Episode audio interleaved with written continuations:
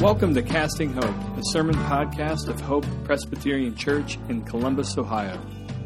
My name is Joe Hack, lead pastor at Hope, and we are so glad you're listening in wherever you are. In this moment of social distancing, we hope that our audio and streaming resources meet you where you are at and help you stay connected to God and to His promises. We are continuing our series called Resolute uh, tenacious faith for a tumultuous time. These are tumultuous times, uh, but it helps us to know when you take the long view that tumult is not the exception, but the norm. Uh, we actually see this in Scripture time and time again. The faith that God gives His people has to be a tenacious faith because so often God gives His people faith in tumultuous times. Last week we looked at the last two verses of Acts. These two verses describe the house arrest of the Apostle Paul. Paul had a mission to spread the good news of Jesus to the world, but then suddenly he found himself under house arrest, likely chained to a guard, not just for two months, but for two entire years. The apostle was hindered but the good news of Jesus, the Word of God, was not. And so the very last word of the book of Acts, Luke does this on purpose, who wrote Acts, is unhindered or unbound, which is such good news for us today because we feel hindered and we feel bound. But God is not calling a timeout during tumultuous times. Maybe last week, if you were with us, you were wondering what Paul was thinking about during those two years of house arrest. What were his priorities in ministry? Well, the amazing thing is, we kind of know. We kind of know the answer to that question. He had a letter writing ministry uh, to other Christians scattered across the Roman Empire. And Ephesians was just one of these letters. And so this morning, what we want to do is we want to read from Ephesians to see what was on Paul's heart during those two tumultuous years of house arrest. Let's start at chapter 2, verse 1. I'll read, you can follow along, and then we'll pray. This is God's word.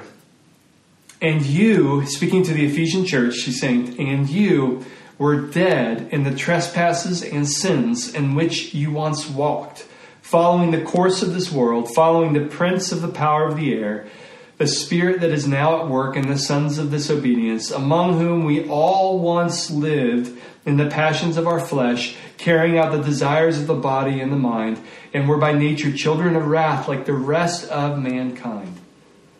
But God, being rich in mercy, because of the great love with which He loved us, even when we were dead in our trespasses, made us alive together with Christ. By grace you have been saved, and raised up with him, and seated us with him in the heavenly places in Christ Jesus, so that in the coming ages he might show the immeasurable riches of his grace and kindness toward us in Christ Jesus.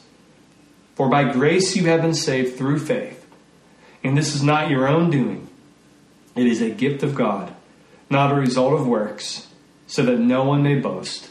For we are his workmanship, created in Christ Jesus for good works, which God prepared beforehand that we should walk in them. This is God's word. Lord, with the words of my mouth, with the meditation of all of our hearts, be pleasing and acceptable to you, our rock and our Redeemer. Come, Holy Spirit we need your empowering presence this very moment. Give me boldness and give us all open eyes in our hearts. And we pray this in Jesus' name. Amen. Well, this past month I've been relearning how to sit and how to stand. Yes, you heard me right. Apparently, standing and sitting do not come naturally to me. When I sit, I don't really sit, I slouch. And when I stand, which isn't often enough, uh, apparently my, I make my neck work overtime. I didn't know this, but for every inch your head moves forward, you're adding 10 pound load to your neck. and to your spine. My neck and your neck is designed to carry a 10 pound head, but what I've been doing most of my life is asking it to carry a 30 pound, essentially, head. And so I've been intentionally going back to the basics. It's what I've been doing. And what I like to do whenever I do this is I like to pick up a book and read about how to sit and read about how to stand and how to move again, relearning the very, very basics. To be honest, I've been relearning the basics, not just about my body, but I've been relearning the basics about my soul, about my faith. These crazy times, these insane times, have caused me to relearn the basics about God and about my response to God. And this has been, in some ways, like relearning how to sit. You would think, as a pastor, as someone with an advanced degree in theology and scripture, that I would have it down. You would think I would have it down. You would think I would know how to sit. But we all need to constantly relearn the basics about God. It's been said that the fundamental problem in the Christian life is not ignorance so much as it is amnesia. It's a, it's a sort of problem of forgetting. It's a problem of forgetting the basics. Uh, we don't live in light of the basics, the very fundamentals about God and our response to Him. We don't live in light of them. So many of us are signing up for Christianity 401 when we have forgotten Christianity 101. Well, during this pandemic, during this political season, I think we all need to relearn Christianity 101. To have a tenacious faith, we need to drill down to the basics of the faith. We need to, what we already know to sink deeper into our hearts. Uh, we need what we already know to be renewed in our heart and stoked into flame again. We need to hear the gospel again as if it was the first time we ever heard it in our life. What we need is we need a revival. And guess what? Revival often comes, if you look at church history, on the heels of tumult. Remember, the Apostle Paul was in house arrest for two years, chained to a prison guard. Talk about tumult. Uh, but he kept on extending the welcome of Jesus, and the gospel moved forward, not in spite of the hardship that he experienced, the gospel moved forward, frankly, because of the hardship that he experienced. You see, the gospel is like a wildfire. The harder the winds of adversity blow, it just stokes and spreads the message that gives us life of Jesus. One of the ways that Paul extended the welcome of Jesus creatively during this time of house arrest was through his letter writing ministry. Uh, he wrote the letters to the Colossians, to, he wrote Philemon, and he wrote our letter, Ephesians, uh, during his two year house arrest while chained to a guard. This letter would be, I think, kind of equivalent to a Zoom ministry call today.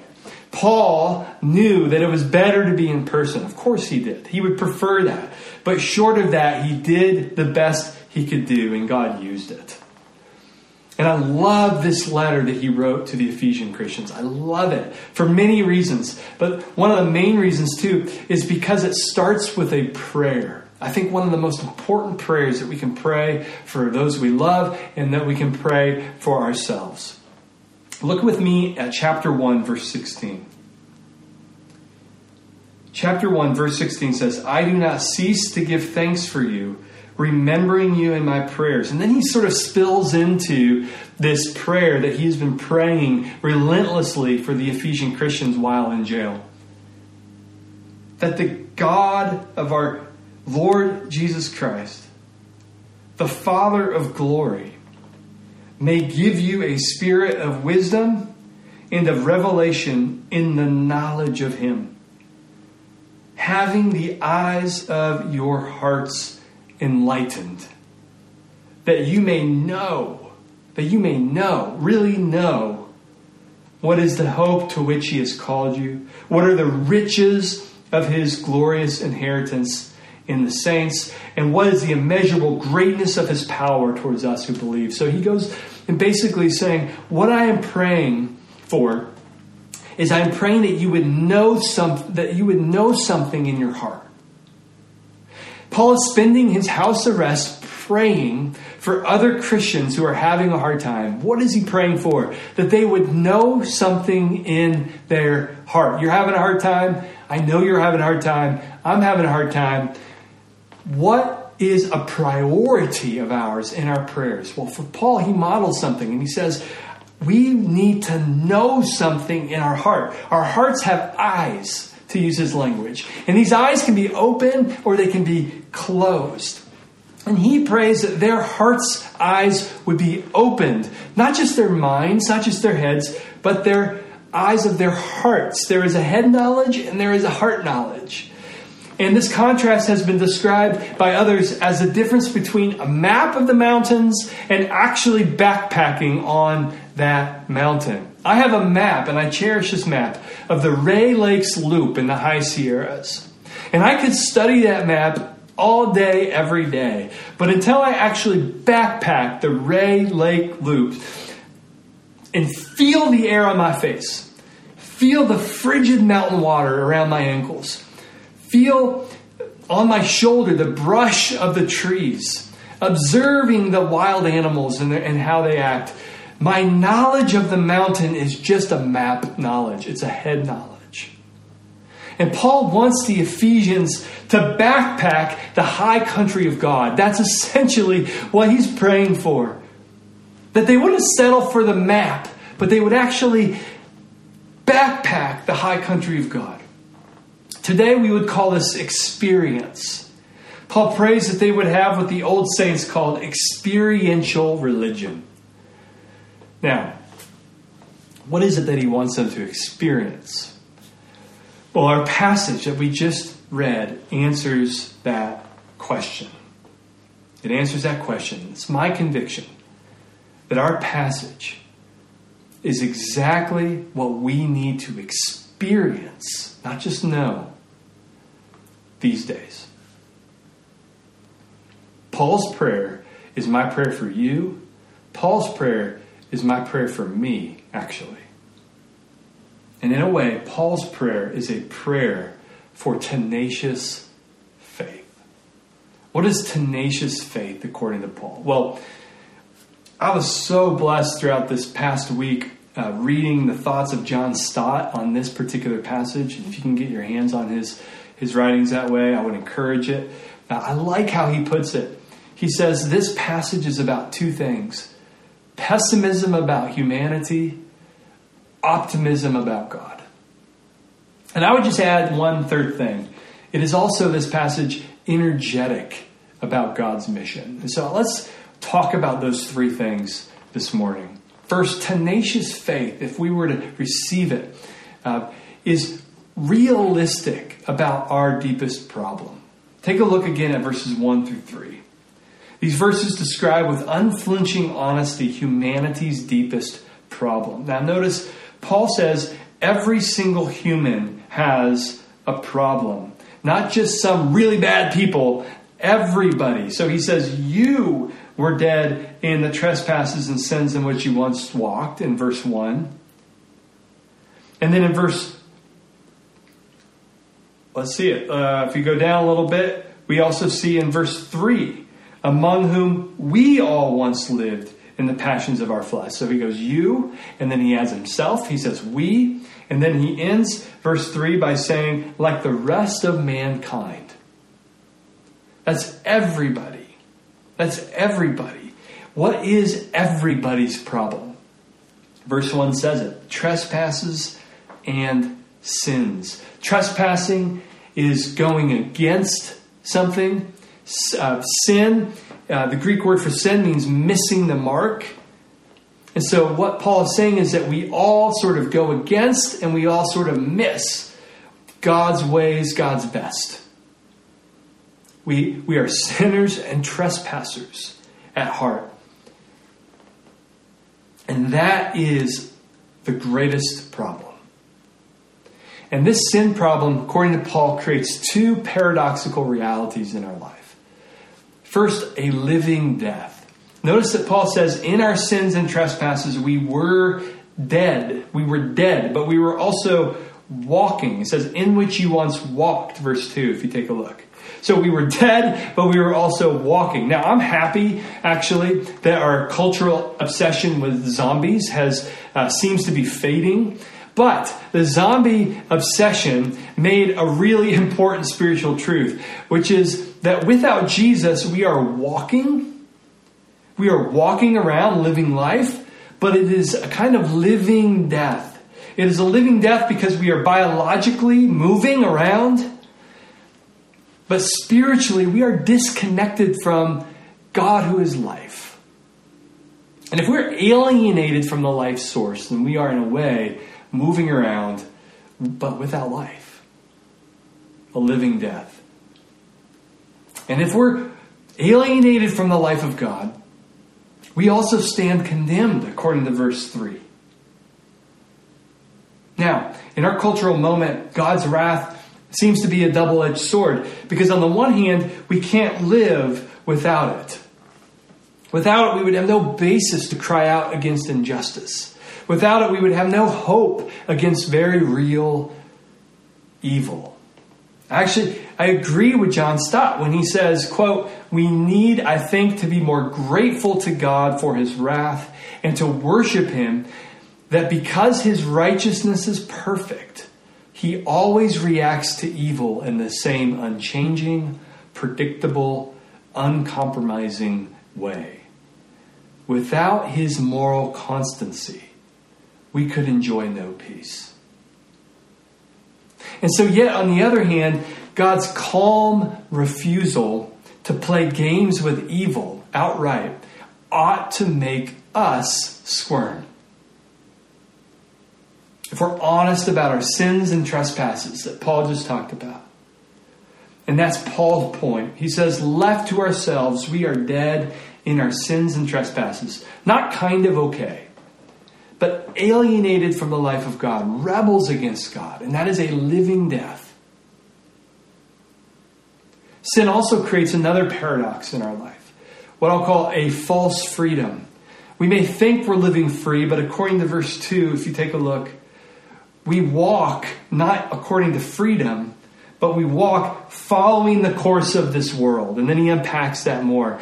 Following in lockstep with the world, which the world was a sort of a catch all word uh, that described external, societal, systemic, generational sin patterns that are kind of baked in externally and that we participate in, um, even if we don't know it.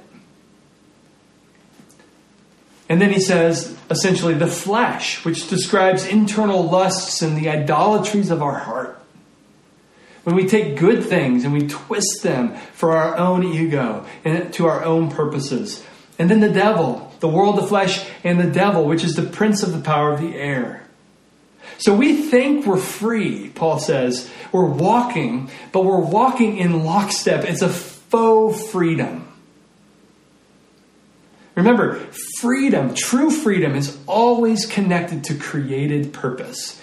If we're created to love God and to love others, then we are most free when we are bound to God and when we are bound to others in loving commitment. Instead, if we're honest, uh, we're held captive by our own addictions. We're held captive by our own ego. We're held captive by our own selfishness, and we call it freedom. We settle for a faux freedom. Now, this faux freedom, this false freedom, and this living death that Paul just unpacks in these first three verses um, is all in the past tense because he's writing to Ephesian Christians. He's writing to a church who has been rescued. And, and we too who are reading this, who have been pulled out of this state. Why is Paul spending so much time? Why is he being a downer? Why is he reminding them of what they once were, not what they are today? Well, Paul prays again in verse 18 that our eyes, the eyes of our hearts, would be open to the reality of what we once were. That's what Paul wants. Paul wants us to see and deeply experience, even if we're pulled out of it, the severity of what we were rescued from. He wants us to be realistic about our deepest problem. I'll never forget when my dad called me to tell me that uh, he was just diagnosed with stage four lung cancer. I was working in the Olentangy River Road Starbucks. I walked outside. It was a beautiful spring day. And I walked outside to take the call. And in a way, it was the worst possible news that I could hear. And yet, on the other hand, having an accurate diagnosis meant that doctors could start treating the problem with a target specificity. And my dad was given five really quality years because of that targeted specificity.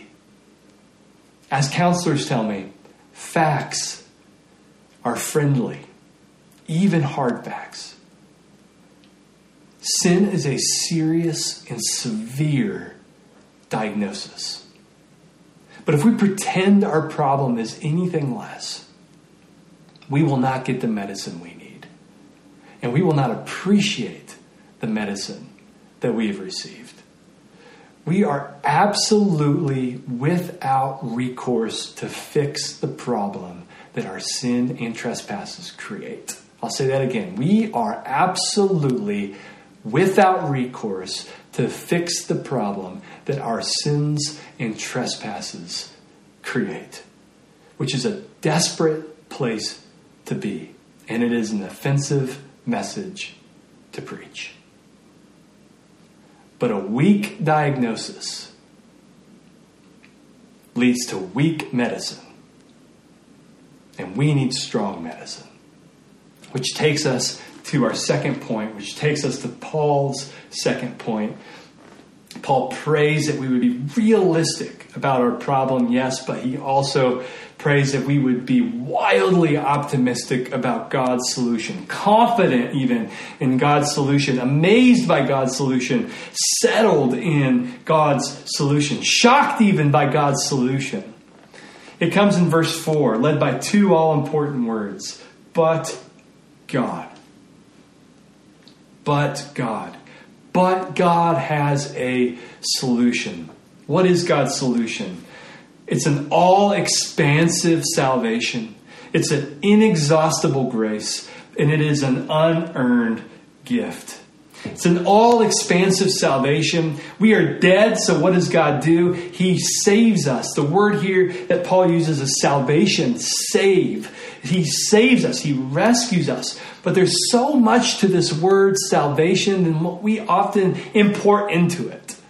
When Paul uses the word save, we should look in the context to see what he means by that word. And when we do, we see something huge. We see something magnificently huge. Paul frames our salvation as being united to King Jesus.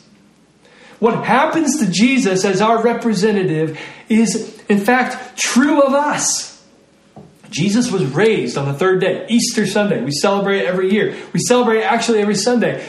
If you're a Christian, you should celebrate every single day. Jesus is risen, He is alive. Here's what Paul says We have been raised with Him. He was not just raised for you, you were somehow raised with Him. It's as good as done, your resurrection. Jesus, as we talked about a few weeks ago, ascended into heaven and was seated at God's right hand, receiving the kingdom.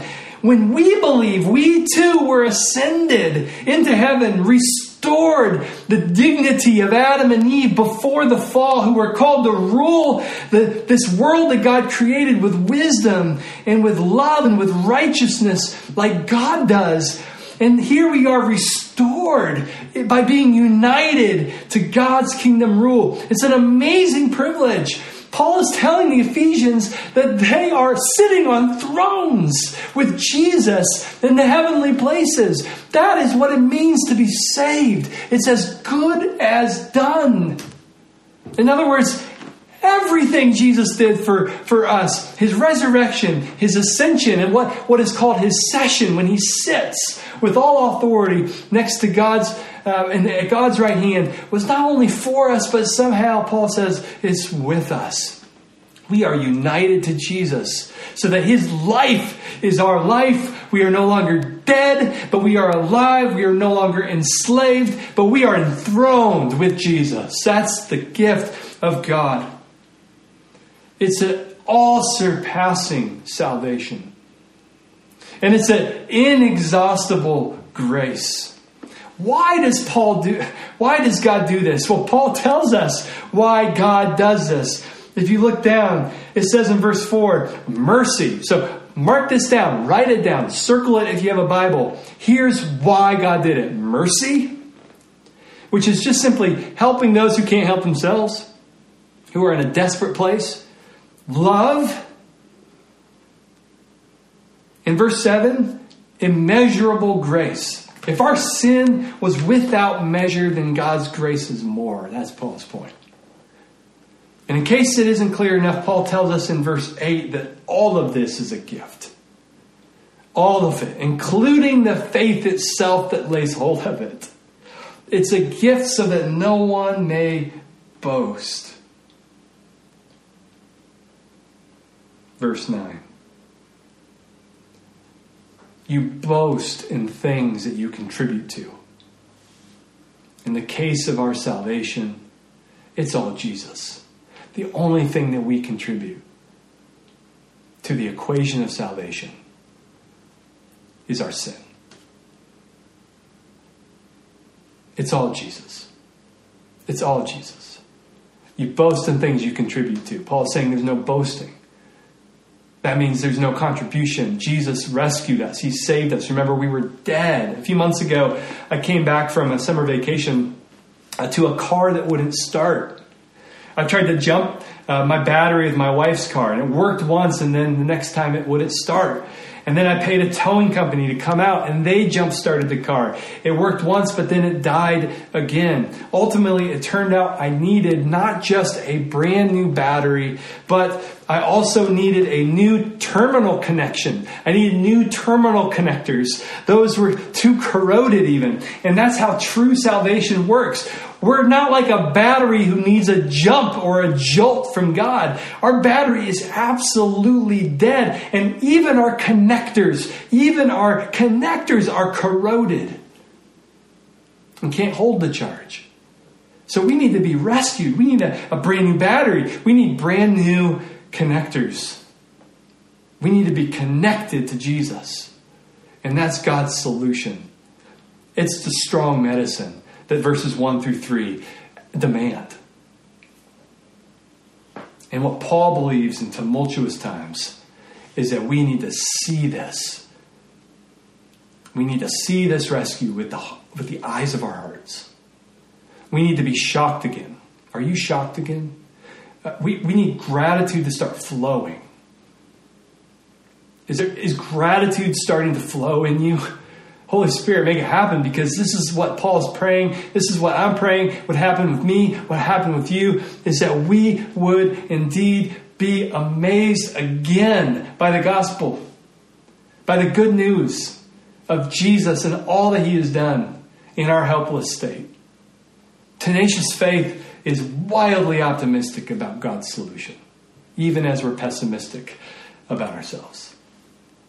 And then finally, I'll say this verse 10 gives us a picture of tenacious faith that is energetic. It's energized about God and about his mission. It says in verse 10, For we are his workmanship, created in Christ Jesus for good works, which God prepared beforehand that we should walk in them. Now, you would think, after Paul is just so God drenched and so God cited in his presentation of salvation, you would think then that, that, that Christians just sort of sit back, slouch, like I said, and, and would simply say, Well, that's it. God has it. That's all, that's all, all I have to do is just sort of receive that. But Paul uses here some interesting language that I want you to hang on to. He uses creation language to talk about our salvation, verse 10. Where his workmanship, it says, and then he doubles that word up with the word created in Christ Jesus. So that alone, that, that word workmanship, which is the Greek word poema, I love to talk about this. Poema, it's like a masterpiece. It's like, it's not just a DIY project that, that I would put together. It is actually an artisan um, artifact that God created. And then he says, created in Christ Jesus. That alone tells us that salvation is all of God because there's no such thing as a sort of self creation. Things can't just self create.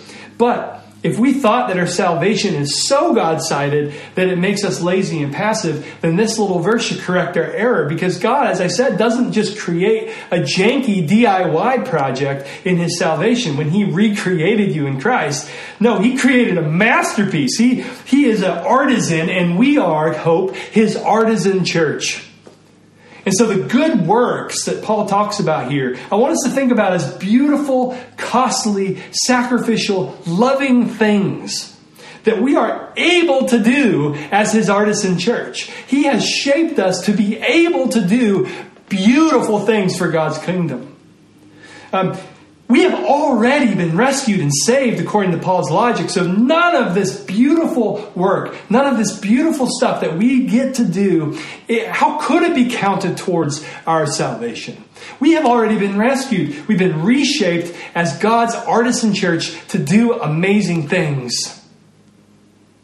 To actually sacrifice ourselves for the sake of others, to actually put God and His ways ahead of our own desires, like to actually do those costly acts of obedience, those small baby steps of obedience, these beautiful acts of obedience that we are now able to do, not to earn His love, but because precisely we have it. We are His artisan church.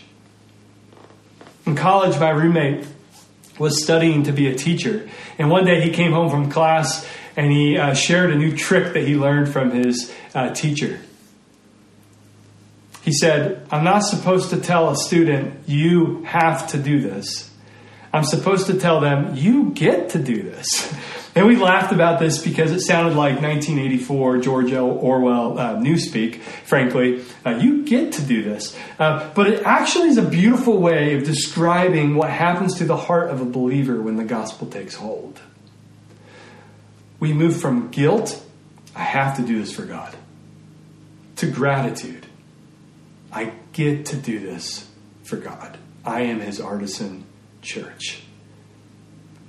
If before I walked in the course of this world enslaved to my ego, what an amazing freedom. What an amazing freedom to walk fully alive to God and to his mission to step into the beautiful words, the life giving actions, the costly sacrifices, the small steps of obedience that God has prepared in advance for His artisan church to do. The Christian life is in some ways like a feast where God is the cook, and He we, we show up and we enjoy we enjoy the things that God has prepared for us in advance. We enjoy them we step into them and we count them as our greatest privilege. Hope we are an artisan church, crafted by an artisan God to do amazing things. Let's lean into that. Okay? Let's pray. Lord, we do pray that the eyes of our hearts would be opened once again to our deepest problem, but God, to your solution. And would that indeed energize us? We are your creation. We are your artisan church. Would we walk in freedom? Would we walk in freedom? Would you open our eyes to what that would look like? And it's in Jesus' name we pray this. Amen. Thanks for tuning in. For more information about our church and for more resources like this, visit our website at hopechurchcolumbus.org.